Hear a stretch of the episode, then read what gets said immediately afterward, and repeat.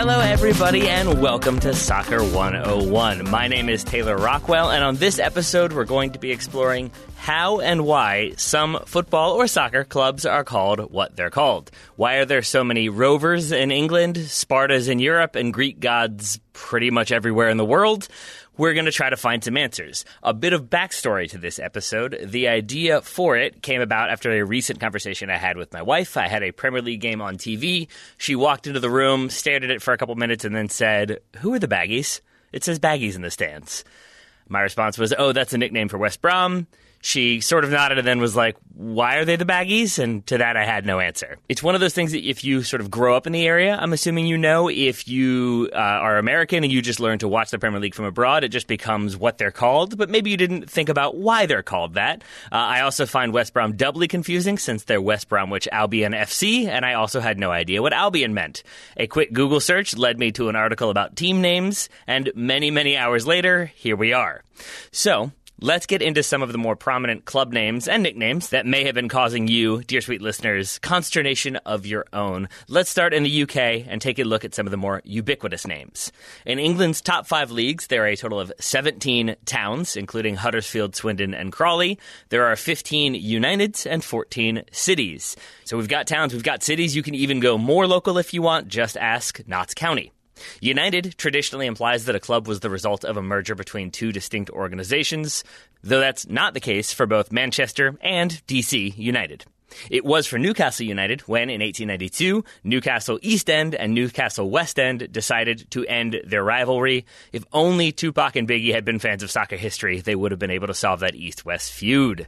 Side note uh, the Arabic version of United would be Ittihad, which translates to the Union. There are Al Ittihads in Saudi Arabia, Jordan, Egypt, and Libya, so Ittihad United, kind of the same thing. Back to England, another somewhat common name in the UK is athletic, such as Charlton, Wigan, and Oldham in England, Dunfermline in Scotland, and Wrexham in Wales. The name denotes that these teams were all originally founded as athletic clubs that offered a range of sporting activities, not just football. This convention extends to a lot of clubs around the world. As you may have guessed, that would be Athletic Bilbao and Atletico Madrid, uh, but also Atletico Mineiro in Brazil, Atletico Nacional in Colombia. No word yet on the Oakland Athletics, but I hear Chad Bradford is a big Oldham supporter, so you never know. But those would be more generalized sporting societies, sporting clubs, athletic clubs. Some organizations weren't content to be generic and opted for specific sports. In many cases, those sports are no longer played or no longer a fundamental part of the club, but they are still represented in the names. For example, you may have heard of Besiktas from Turkey. They're officially Besiktas JK, which is gymnastic club uh, when they were founded in 1903. OGC Nice we know as Nice uh, in the French league, Olympic Gymnast Club de Nice, again, a gymnastic club. AC Milan were originally founded as Milan Football and Cricket Club. They dropped the cricket club. Genoa did not. Genoa is still called Genoa CFC, which stands for Cricket and Football Club. And while we're on the subject of the importance of cricket, English Championship side Sheffield Wednesday were originally known as the Wednesday Cricket Club before starting an association football club in 1867. The cricket club was established by six butchers who all had the same day off work, and by day off I mean half day because that was their weekend. Wednesday half day as your weekend is a bummer. As you may have already guessed, in figuring out some of these name origins, it gets a little confusing because you've got lots of different clubs trying lots of different things. Derby, a good example of this. Derby County FC was formed in 1884 as an offshoot of Derbyshire County Cricket Club in an attempt to give players and supporters a winter interest as well as secure the cricket club extra revenue. So you play, it's cricket in the summer, you play football in the winter. The original intention was to name the club Derbyshire County FC to highlight the link, uh, though the Derbyshire FA, formed in 1883, objected on the grounds that it was too long, which really does feel like an 1883 centric complaint. I imagine the monocles were falling off with uh, reckless abandon at the, the length of the name. How could you do such a thing? The Derbyshire FA also argued that uh, the length of the name would make it impossible to understand to the fans, who could also mistake it for the Derbyshire FA themselves. That seems more likely as to what the objection was. They didn't want people treading on their turf. They demanded a name change, and Derby County obliged. Stoke City were initially known as the Stoke Ramblers, but they merged with Stoke Victoria Cricket Club in 1878 and then became Stoke City. Speaking of ramblers, that's a term used for hill walking in England, apparently. It's the name for the Cobh Ramblers in Ireland, who were originally a field hockey team. Make of that what you will. Our final instance of other sports leading to football clubs being established would be in Brazil, where a confusingly high number of teams were initially founded as rowing clubs, including Club de Regatas do Flamengo, aka Flamengo, Botafogo de Futebol e Regatas, aka Botafogo, and Club de Regatas Vasco da Gama, who went half rowing team, half Portuguese explorer, as you do. But at least those clubs had whole organizations and, most importantly, home facilities, which was not the case for the Rovers and Wanderers of the world. Yes, Blackburn and Wolverhampton were originally without a home ground and so had to go roving or wandering around, respectively. The first club to have this name was the appropriately named Wanderers FC, a 19th century all star team of sorts. Uh, fans of Netflix's The English Game might remember Lord Arthur Kinnaird. He played for Wanderers. Uh, they never had a home stadium and instead played at various locations in London and the surrounding area. This lack of home field advantage was not that big of an issue as they won five FA Cups in six years between 1871 and 1877. So, if you were founded without a home ground, you were likely to be a rover or a wanderer. Along similar lines, when the newly reformed Newport County AFC were denied permission to use the club's former ground, Somerton Park, and were forced to play their home games 80 miles north of their usual stomping grounds, they went with the slightly more dramatic nickname of Exiles. So you can go rovers, wanderers, or exiles if that's the way you want to go. So we've looked at clubs that were founded as athletic clubs, clubs that were founded for specific sports, uh, as well as clubs that didn't have home grounds. Let's look at a few more sort of more specific ones. Uh, one final one in England would be Albion, the aforementioned. Brighton and Hove Albion, West Bromwich Albion, Burton Albion all have that in their names, as do several other clubs in England, which is fitting as Albion is an alternative name for Britain. It most likely originated from the Latin word albus, which translates to white, with speculation being that the Romans uh, would have used that name for the White Cliffs of Dover and thus inspired Albion. I also didn't know that, I guess, Dumbledore is White Dumbledore, so that's an interesting title to have. Uh, while I ponder that one, I'm going to take us away from England in just a moment to look at some common and some less common naming conventions around the world. But first, a word from our sponsors. This episode of Soccer 101 is brought to you by ExpressVPN, who agree with you. It's not fair that Netflix hides thousands of shows and movies from you based on your location and then has the nerve to increase their prices.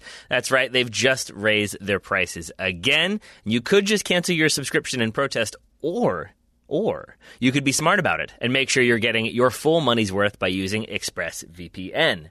That's because you may be confident in what the options are for the Netflix in your country, but maybe less so in Japan's Netflix or the UK's Netflix. I looked up what's available in the UK. Uh, if you want a very intense, not at all chill evening, you could go Scarface. You could watch Voldemort himself eat a painting in Red Dragon, or you could relax a little bit with Oh Brother Where Art Thou. That might be my selection. But those are not available in the United States on Netflix. They are in the UK. ExpressVPN allows you to access them as well as movies in over 90 countries to choose from.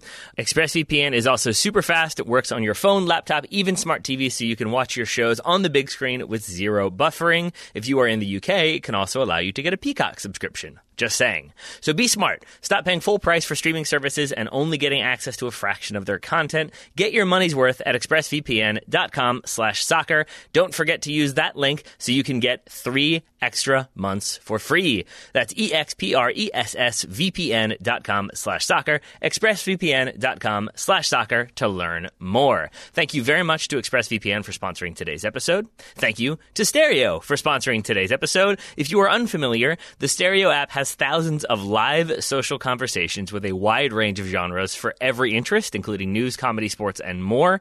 You can choose whether to be a co-host and host your own uh, episode. You can participate as a guest, or you can simply listen in on exclusive conversations. Some are regular folk having regular conversations. Some are people from podcasts you might know and enjoy, like this very podcast, talking about the topics of their podcast, which is what I will be doing this evening, Thursday, February 25th, if you're listening on the day. Uh, Alexis Guerreros of the Cooligans and I will be talking about this very topic from today's show, but also answering your questions and just having a general good time. If you would like to check that out, uh, download the Stereo app now, and then you can join us live. If you cannot make this evening's broadcast, or you're listening to this after the fact, we will be doing stereo shows regularly every Thursday night, so feel free to stop by and check those out. We would greatly appreciate it.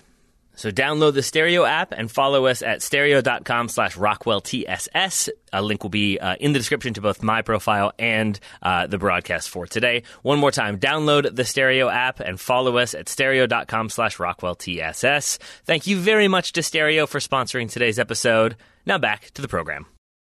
Now let's get back to club names and the origins thereof. Let's talk numbers for a moment because we have many different organizations with many different numbers in them, especially in Germany. Uh, those numbers tend to indicate when the club was founded. TSV 1860 Munich has one of the oldest numbers in the game, though that is slightly misleading. We're going to combine some research here. The TSV stands for, I do not speak German, I apologize, Turn- und Sportverein, uh, and translates to Gymnastic and Sport Club. Football did didn't get added to the roster until 1899, but that wouldn't sound as historically cool as 1860. 1899 Hoffenheim, though, did go with that one as their founding year. It took the football heads in Schalke another five years to get Schalke 04 up and running. In the two Bundesliga, there's also Hanover 96, uh, who were founded in 1896, not 1996, unlike Everybody Loves Raymond 96, and Darmstadt 98. So that tends to be when the number is at the end of the club name. When it's at the beginning, like uh, 1 FC Heidenheim or 1 FC Nuremberg, it means that they were the first club founded in their city. So, armed with this knowledge, we can now finally understand that one Fußball und Sportverein Mainz 05 basically translates to the first football and sports club of Mainz, founded in 1905. However, as the Bundesliga website itself explains, not all names are quite so linear, looking very much in your direction, Fortuna Dusseldorf. Here's the quote. Untangling Düsseldorfer Turn- und Sportverein Fortuna 1895. Let's take that again. Düsseldorfer Turn- und Sportverein Fortuna 1895 it's a tongue twister, may be a piece of cake by now, except for the Fortuna bit. Far from being a reference to the goddess of luck, the appellation originated when the founding fathers spied a horse and cart delivering goods for the local bakery called Fortuna. There's a lot of this in the footballing world where it seems like there's not really much more of a story besides, like, hey, that worked. Racing Club in Argentina would be a good example of that. When looking for a name, one of the founders, I believe, had a French racing magazine, and everybody thought, racing's a cool word, and they went with it, and here we are. And then, of course, we have clubs named for historical figures, some real, some not. Uh, Spartacus is a big one, as is Sparta. At least seven clubs around the world have taken their name from Sparta, the Greek city state who had Gerard Butler as king. I'm pretty sure that's what happened. The most famous would be Sparta Prague in the Czech Republic and Sparta Rotterdam in the Netherlands, but there are or have been Spartas in England, Malta, Scotland, Wales, and Norway. Spartak Moscow indirectly sort of counts in this one as well. Originally founded by a trade union, the club was seen as the people's team and had various names until they settled on Spartak in 1935, which is Russian for Spartacus, the gladiator slave with a jaw of Kirk Douglas. But here's where we have a little bit of crossover, because that then led me to wonder well, where did Spartacus get his name from? Not a ton of sources going deep into the origins of a historical figure's name. What I did find out was that it literally translates to from the city of Sparta and was likely meant to convey that he was a skilled warrior. It was his slave name, so the idea, I guess, would be that his uh, owner uh, wanted to convey that he was a ruthless killer and a military mind, and so he went with that. The less said about institutionalized slavery, the better, but I will say that I think it still counts because if he is from the city of Sparta, then I think he's technically named after Sparta. Uh, and since there are Spartaks in Bulgaria, Georgia, the country, Kazakhstan, Serbia, Slovakia, Ukraine, and five more in Russia, I'm saying we've got a lot of Spartas, Spartacuses uh, around the world. But Spartacus is definitely not the only figure from military history to influence football clubs. There's also Arminius, the former Roman general who led a unified Germanic coalition to victory against the Roman Empire. If you didn't know about him, current Bundesliga club Arminia Bielefeld can fill you in. There's also Club Bolivar in Bolivia, named after Simon Bolivar. Levski Sofia, named after Vasil Levski, the Bulgarian revolutionary and a national hero of the country. And Lech Poznan, named after Lech, the legendary founder of the Polish nation. it occurs to me it's probably pronounced something different. I apologize, Polish listeners. These are obviously some prominent clubs, but there's a very famous team with connections to a rather fancy English knight who fought in the Hundred Years' War. Let's talk about it. Before he led a rebellion against King Henry IV and was later immortalized by William Shakespeare, Sir Henry Percy fought in several campaigns against the Scots. The story goes that the Scots were so impressed by his speed in battle and his willingness to, I guess, encourage his horse, is how we're going to put it euphemistically, uh, that he was nicknamed Harry Hotspur, and the nickname stuck. As I said, he was a nobleman, and his descendants owned land in the Tottenham Marshes, where the club's original ground was located, and I'm guessing you can see the connection. And then we come to gods and goddesses, who have featured prominently in football naming conventions. Uh, AFC Ajax are obviously named after the mythical Greek figure, but so too are clubs in Brazil, the Congo, Estonia, and Honduras, to name just a few. Apollo, the Greek god of sunburn, also got some shoutouts in Cyprus from Apollon Limassol, and Georgia, the state, not the country. The Atlanta Apollos played in the NASL from 1968 to 1973, and again from 1979 to 1981. Gotta love the NASL. Uh, Ares, the Greek god of war, almost certainly supports Aris Thessaloniki in Cyprus. Hercules has clubs in Spain, the Netherlands, and Greece. And Atlas holds up the world for teams in Mexico and Argentina. Nertha, the goddess of fertility, hasn't been able to help her namesake Hertha Berlin give birth to Bundesliga championships, but the Greek goddess of youth and rejuvenation, Juventus, has been slightly more kind to her namesake. Many of the team names we've discussed so far have been in Western Europe, Southern Europe, or the rest of the world. We haven't talked much about Eastern Europe. Former Soviet and Soviet satellite countries reflect that historical influence pretty prominently. Obviously, there's the aforementioned Spartak influence, but here's a quick shorthand for you. CSKA, or CSKA, stands for Central Army Sports Club in most Slavic languages. CSKA Moscow and CSKA Sofia in Bulgaria would be examples. If the club is just SKA or ASK, it means the club is not located in the country's capital city. But either way, it means that there was a connection to the military. Usually it was the club of the military. Uh, and for, say, Honved, the incredibly successful Honved team of the 1950s, what that meant is that the military could draft famous soccer players into the military and then have them play for the military team. It works quite well. Somewhat more notoriously, clubs sporting the name Dinamo have a historical connection to the state's security apparatus, particularly the KGB. There are or have been dynamos in Moscow, Berlin, Dresden, Zagreb, Tallinn, Tbilisi, and Kiev, to name just a few. I'm also keeping an eye on Houston, just in case. Just kidding. They're named after the uh, energy aspect of dynamo, which is also where the name dynamo originates.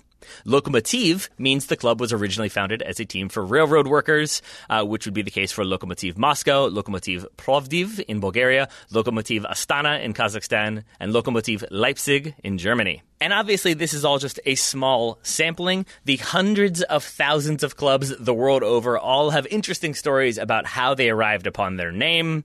Well, most of them do. Less so certain recent uh, additions to our domestic league.